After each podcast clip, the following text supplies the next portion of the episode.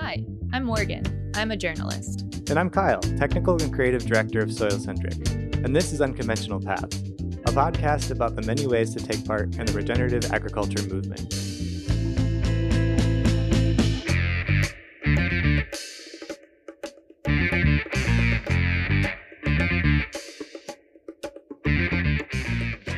Today, we talk to Kelsey Ducheneaux Scott.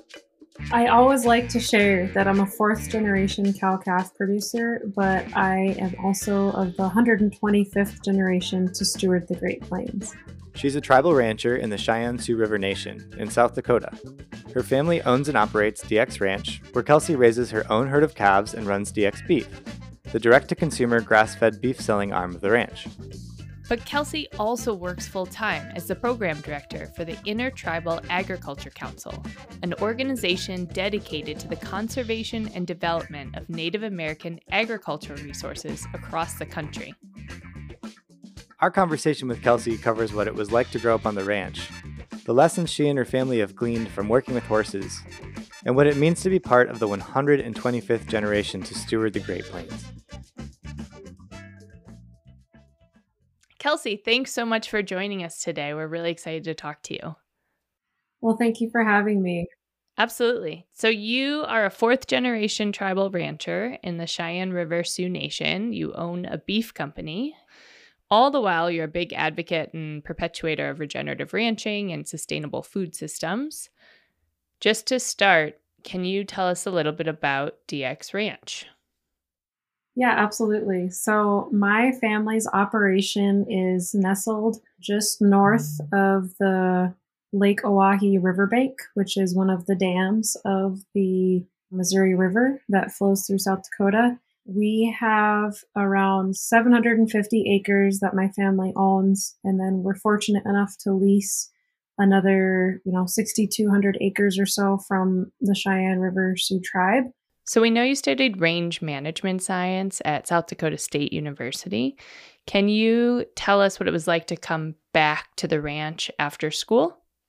When I moved home as a full fledged soil plant nerd, I learned very quickly that I, as a human, can't impact this ecosystem the way that this ecosystem craves to be impacted. It evolved alongside of large thousand head cloven hooved herds of bison and people following those bison. And I decided very quickly, I mean, I knew that I always wanted to be a part of my family's operation. I just didn't know why I felt compelled to be a part. And I learned very quickly that it was because I wanted to continue to contribute to our plant nation and the, the, soil health of our ecosystem. And I couldn't do that as a human, but I could, as a human, interact in a regenerative management system with cattle that I could be a shared owner in. And I could see the growth and refinement and enhancement of our resource base from one season to the next.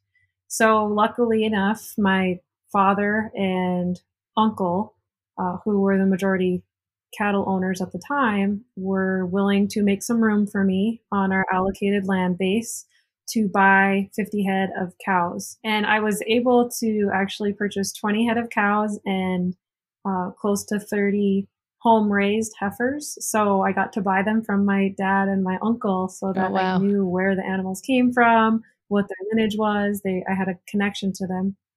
And in that first year of me um, making sure that they got bred, caring for them for the winter, and then having a calf crop to care for all growing season, and then loading them on the truck to sell them that fall, it was like the most gut wrenching experience for me because I had an entire two seasons of wondering what the calves were going to bring, wondering if the market was going to be good, wondering if it was going to rain, wondering if any calves were sick, and you know all of these things that you just inherently start to worry about like i i think then was when i started to truly appreciate how much my mother must have stressed oh. over me oh. growing wow. up but when it came to sale day i dropped my calves off at the sale barn and i saw them walk into the ring i was so incredibly proud of how they showed i guess so to speak they were clean. They were docile. They walked in and they weren't noisy. They they looked like a good set of calves, and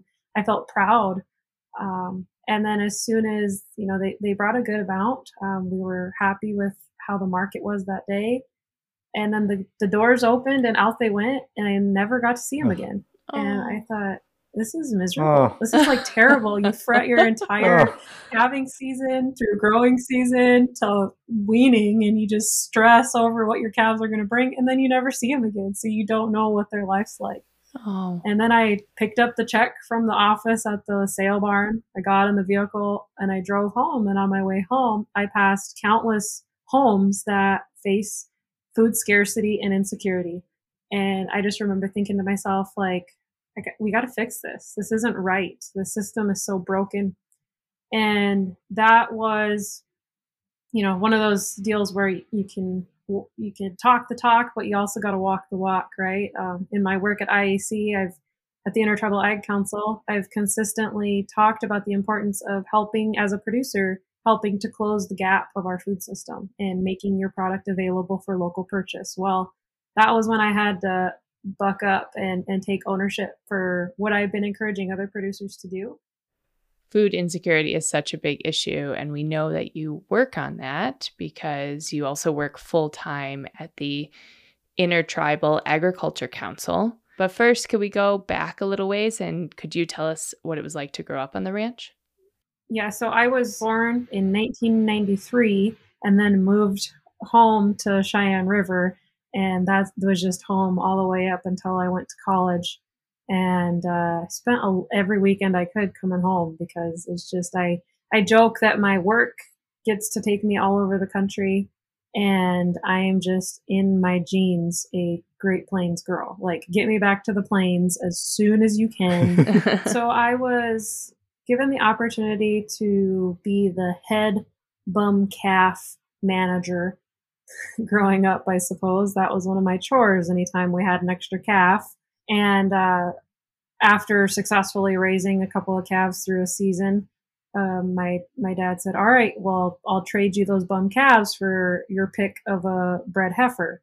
Well, that sounds good. So that was how I got my start when I was probably 12 years old, um, having worked, done my due amount of chore contribution on the ranch to having earned a share, I guess, in the cow herd. Then, actually, when the stock market began to crash in 2008, my parents cashed out my college fund and bought me cows because that was a more steady um, investment. And so we expanded my herd to you know five or six animals at that point and the the idea being they would consistently give me a five or six head calf crop every year that I would be able to sell, and that would be cash that I could contribute to my college fund in the long run. But I was also gaining equity in a, a cow herd that was producing and it was a part of the ranch.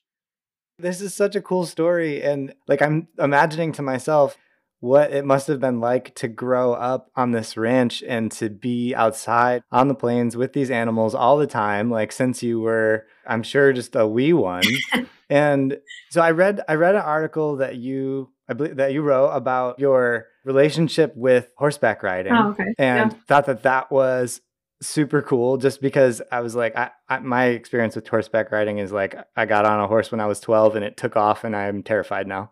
Uh, oh, I'm so but, sorry that that uh, happened. it's, okay, it's okay. It was kind of everything, everything turned out fine. I was, I don't know. I was just curious about what's your experience like of growing up? So that's a great question. Um, and I feel very fortunate in what my childhood exposed me to. And my dad really has a unique way. Like I still to this day have never once heard my dad complain about a single aspect of ranching. And I think that, you know, that was that's an intentional mindset that he chooses to have. And in that mindset, it's that, you know, I, I chose to be a rancher. Um, I should choose to enjoy every aspect of it. We never like going out and doing chores wasn't like a, did you do your chores yet? Like, no, it was a, oh, I got to get up and go see the calves. Like, you know, let's see if my bum's standing on the deck waiting for me, hungry this morning. And being only exposed to work in a fashion that is fun, that, that allows you to find the joy of the outdoors. And I think because I was so immersed in it, I truly didn't know that a career in agriculture was such a thing um, because mm. it just was like life. Like I, when I, I remember moving to college at 18 years old and seeing that one of the buildings had College of Agriculture and Biological Sciences written on it. And I remember thinking, College of Agriculture, that sounds so cool. What does that mean? And like it just, ranching was just what my life was. I didn't know that it was different.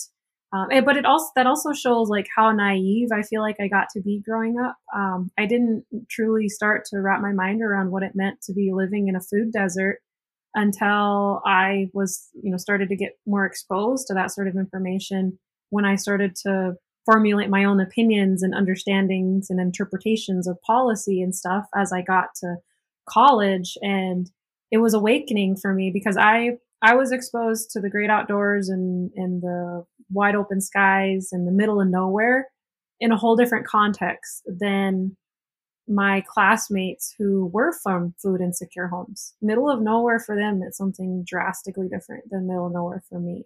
And that what it was like one of my first realizations that I made as I started to get a little more exposed and experience that culture shock of living off the reservation long enough to start to interpret things a little bit differently at home.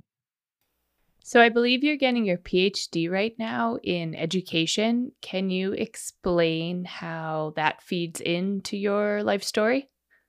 Yeah, so that's a little bit of a curveball there. I am currently studying for um, it's similar to a PhD, but it's a doctorate in education. Um, and for me, uh, it, the emphasis in my doctorate is in organizational leadership. And what compelled me to this particular degree program is I see there's so much potential, in, in my opinion, uh, of reimagining how we interpret the landscape of the institutionalized education. Hmm. I think that there's so much to be said for exploratory learning and out of the box mm-hmm. curriculum that um, embraces chaos. When our students, especially at home on Cheyenne River, when they graduate from high school, they don't ever get their skill or intellect challenged in that very clinical setting ever. It gets challenged at, with chaos surrounding them and family issues and lack of access to food and a natural disaster coming through, you know, but we don't ever like stress test our learning and our intellect in that sort of scenario. And what I love about like the ag education or, or getting out there and learning and exploring in nature is nature doesn't care if you're supposed to have a test from 10 to 11 on Tuesday. If it's supposed to be raining, it's still going to rain on you, you know? So like you get exposed to handling the workload as it comes to you when it needs to be done and working on that mindset to find a way to appreciate and enjoy the task at hand even though there's all of these other systems that may seem like they're working against you, you know. Um, so I pers- I started to pursue my doctorate in education when I was still the youth programs coordinator for the Intertribal Agriculture Council, and I really started to see the impact that our leadership development program was having on Native youth across Indian country. I, I was really inspired by the stories that I interacted with and all of the potential that existed in our next generation, but I was also ashamed of how our current educational system was failing our next generation and all of the talent that existed there. So I decided I would throw my name throw my name in the hat of potential doctorate candidates as it relates to education and see what I could do to try to fix that. That's amazing. I believe that at DX Ranch, you guys have a few educational opportunities for tribal youth. We do. Can you talk about what those are and why it's so important, especially for tribal youth, to get exposure to land and land stewardship practices? My uncle founded a nonprofit organization known as Project Help. And Project Help is really our vehicle on the ranch here for interacting with local community members. Uh, we specifically target our outreach to our tribal youth here on Cheyenne River. but we don't turn anybody away. Anybody that's interested in learning more about what we're doing, we're happy to facilitate those interactions where people can come out to the ranch and learn a little bit about this thing called horsemanship or how we approach it, lifemanship. And the thought behind that is horses are an appealing feature, especially for youth who don't readily have access to horses. And we're very blessed on the ranch to have had a grand, my grandfather, Poppy, his, you know, legacy that he left behind, we joke was his family and his horses. And his horses were bred for docility. So we have a unique, appealing aspect of our horses on the ranch that we're able to use to help get students out of their comfort zone in a safe way um, that exposes them to really challenging the growth of their communication processes. Uh, because if you can effectively convey a message to a 1,000 pound animal that can't speak your language with just body language, just think how much more effective you'll be at communicating with your teacher who you're having a, a hard time connecting with at school mm. or with your your brother or sister or mm-hmm. with your step parent that you don't get along with you know really just trying to use the horsemanship experience to guide and empower the development and refinement of those life skills that are so critical.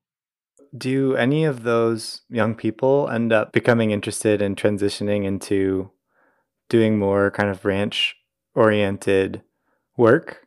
Absolutely. So we actually have a couple of those success stories alongside of designing and building out what our curriculum would be for Project Help, um, which we ultimately hoped to be able to have packaged as a, a, curriculum that you know we could distribute and share with other organizations that wanted to do similar sort of outreach.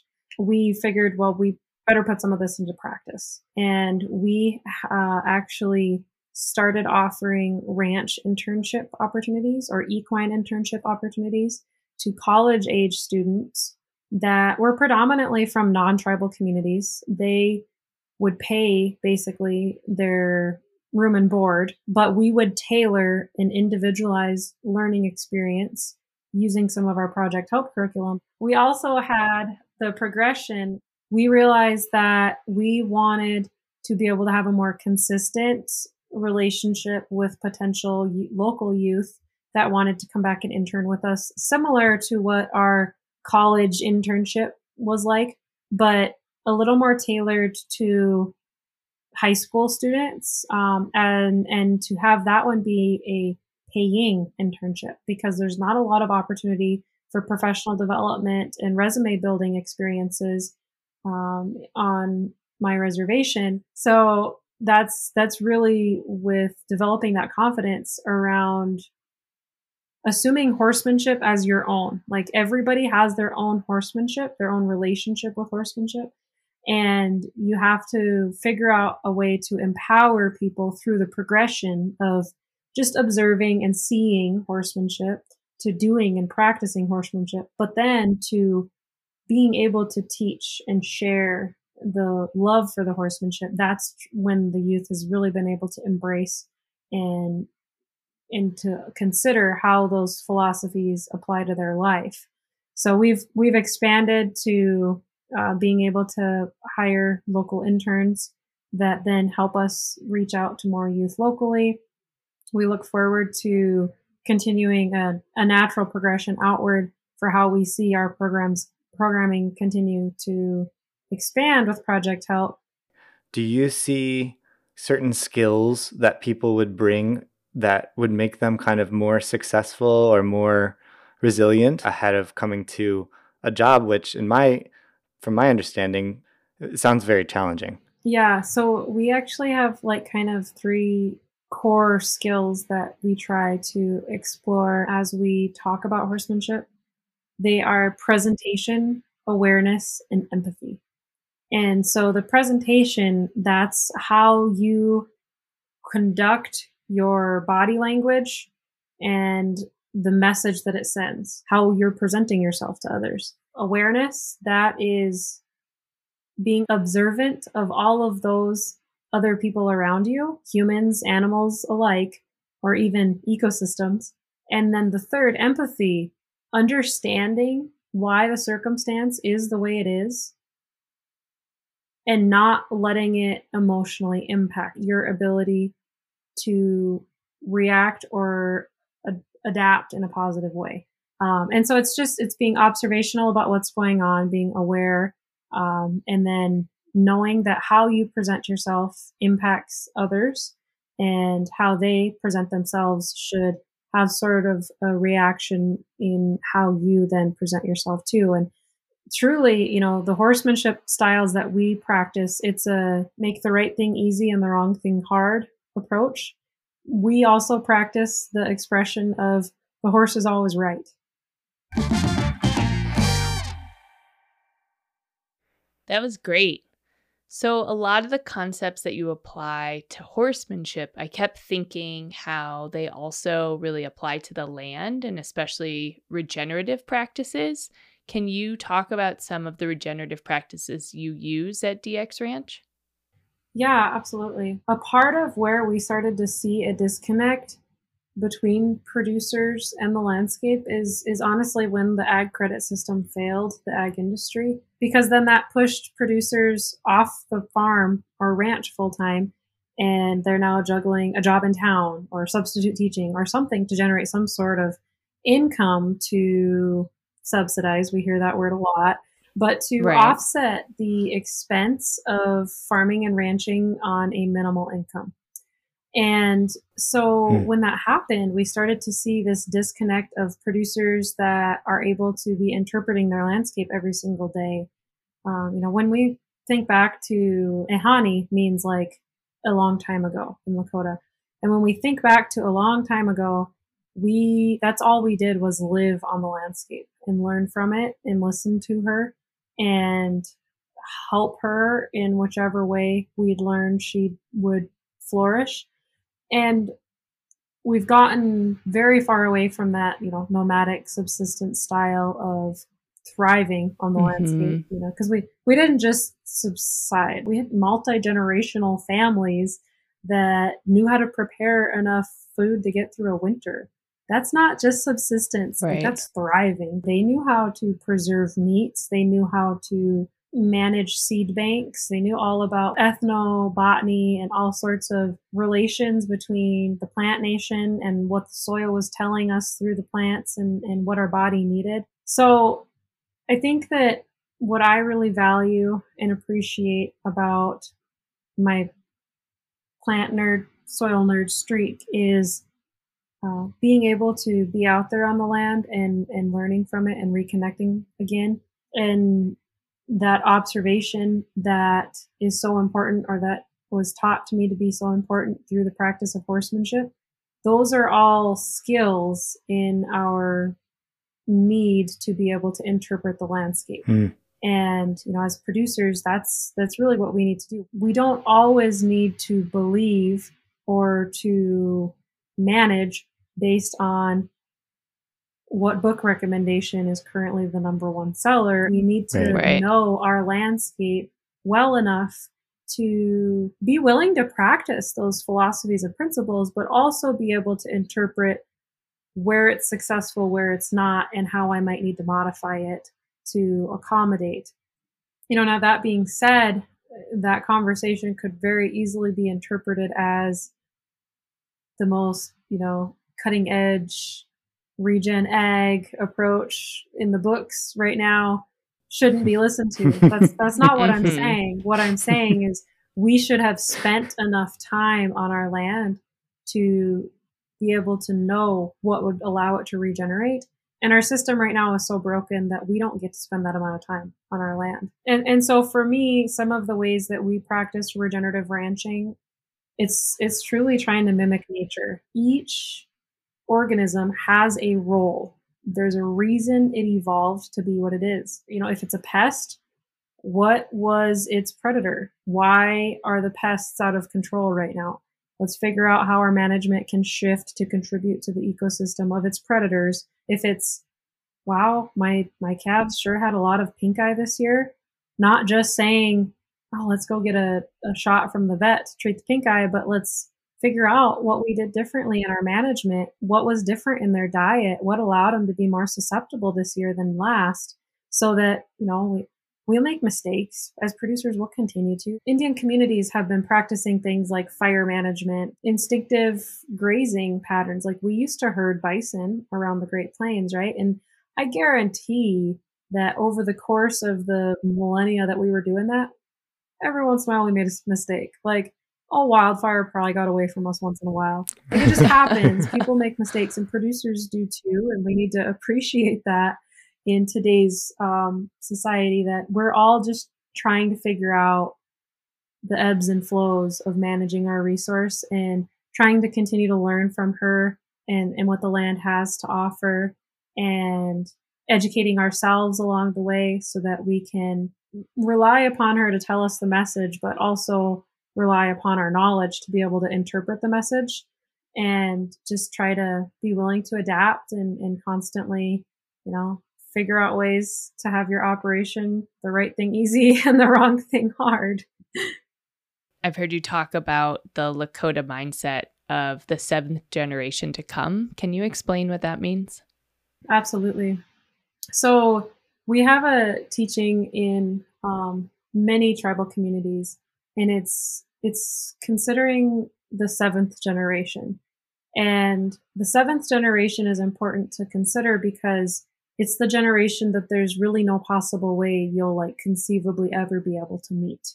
Um, they are so far down that lineage from you that you don't know what's going to be existing then. But you as the current generation still have a responsibility to that seventh generation that you're never going to meet. And, and, that responsibility is to leave this place better than how you found it and to ensure that what you're leaving behind is something better for the next generation to make better for the next generation. So on all the way down to the seventh generation. Similarly uh, you are somebody's seventh generation so, seven generations back, there was somebody who was putting forth the effort to try to make this resource better for the next generation, to be better for the next generation. And it reached me. So, it, it often helps to resonate with like um, appreciating where you're at on like the continuity of constant evolution and enhancement and repairing of processes and it reminds us that it doesn't have to be so overwhelming of I need to fix this by the end of my career. We'll always be able to continue to improve. Like there's always room for progress and there's always room for contributing to the effort. You know, I'm I'm also someone's third generation. So I can be helping them with what their efforts are by just educating myself about what work my grandfather did in his time as local tribal councilman and as we appreciate our positionality in the scope of more generations across time, we value the impact that we can have. And so I, I really like that teaching because for me, it relates directly to not knowing what the future is going to bring, but knowing that your place in time should always be focused on making things better. You are clearly a fourth generation rancher. In some ways, this is in your blood. It seems like you were meant to do the work that you're doing, but not everybody was raised on a ranch. And um, for other people who want to work with the land or might have an interest in ranching, what do you think some of the most advantageous skills have been for you? Some of the skills that you have that you would recommend others work on or try to develop if they wanted to work with the land or be land stewards of some kind? I always like to share that I'm a fourth generation cow calf producer, but I am also of the 125th generation to steward the Great Plains. We have to really appreciate and value that land stewardship, it existed in this space long before whatever you know stake I can attach myself to in whichever stake that proclaimed this to be the DX Ranch, right? Absolutely. And by doing that, I remind myself that it's not it's not just about what these four generations have done. it's it's about what the indigenous people used to do on the Great Plains. And what that reminds me of is the need to really dig deeper than what the typical outward front facing conversation of agriculture is. You know, um, most producers who brag about being a fourth, fifth, sixth generation producer on their ranch, they don't know whose land it was before their great great granddaddies, you know? And like that, it's really a, a disgrace to the land stewards prior that were forcibly removed from stewarding that land and forcibly mm-hmm. assimilated. Mm-hmm. This is the generation that really needs to ask the questions of, well, why not? Like, why why isn't tribal land included in that NRCS program? Why not? What system did exist here when it was truly regenerative mm. because Mother Nature mm. was in charge? Don't just feel like you need to buy into whatever system or production style is popular in the area. Really learn and expose yourself to the potential that being a part of an engaged, uh, localized, resilient food system looks like. You know, maybe your interaction hmm. isn't mm. as a cow calf producer, but it's as starting a you know small scale vegetable operation with some pasture raised hogs. There's really unique ways to get involved in producing food that allow a very scalable approach to supporting the enhancement of Mother Nature's resources. But that does require asking that why not question and hmm. and starting to redesign and reimagine what your connection to the land could look like. Thank you so much for your time today and going through these wonderful stories and telling us about your life and your experience. It was really, it was really wonderful. Uh, thank you. Absolutely. That's it for this episode of Unconventional Paths. Please head over to soilcentric.org/guides.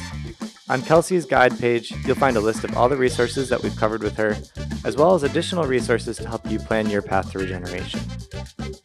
This episode was produced by us, Morgan Levy and Kyle Lawson. Diana Donlin is the executive producer. Since this podcast is about land, we'd like to acknowledge the Indigenous people who came before us and are still here. This podcast is produced in San Francisco, home to the Ramaytush Ohlone people, and Missoula, home to the Salish, Oreille, and Kootenai people.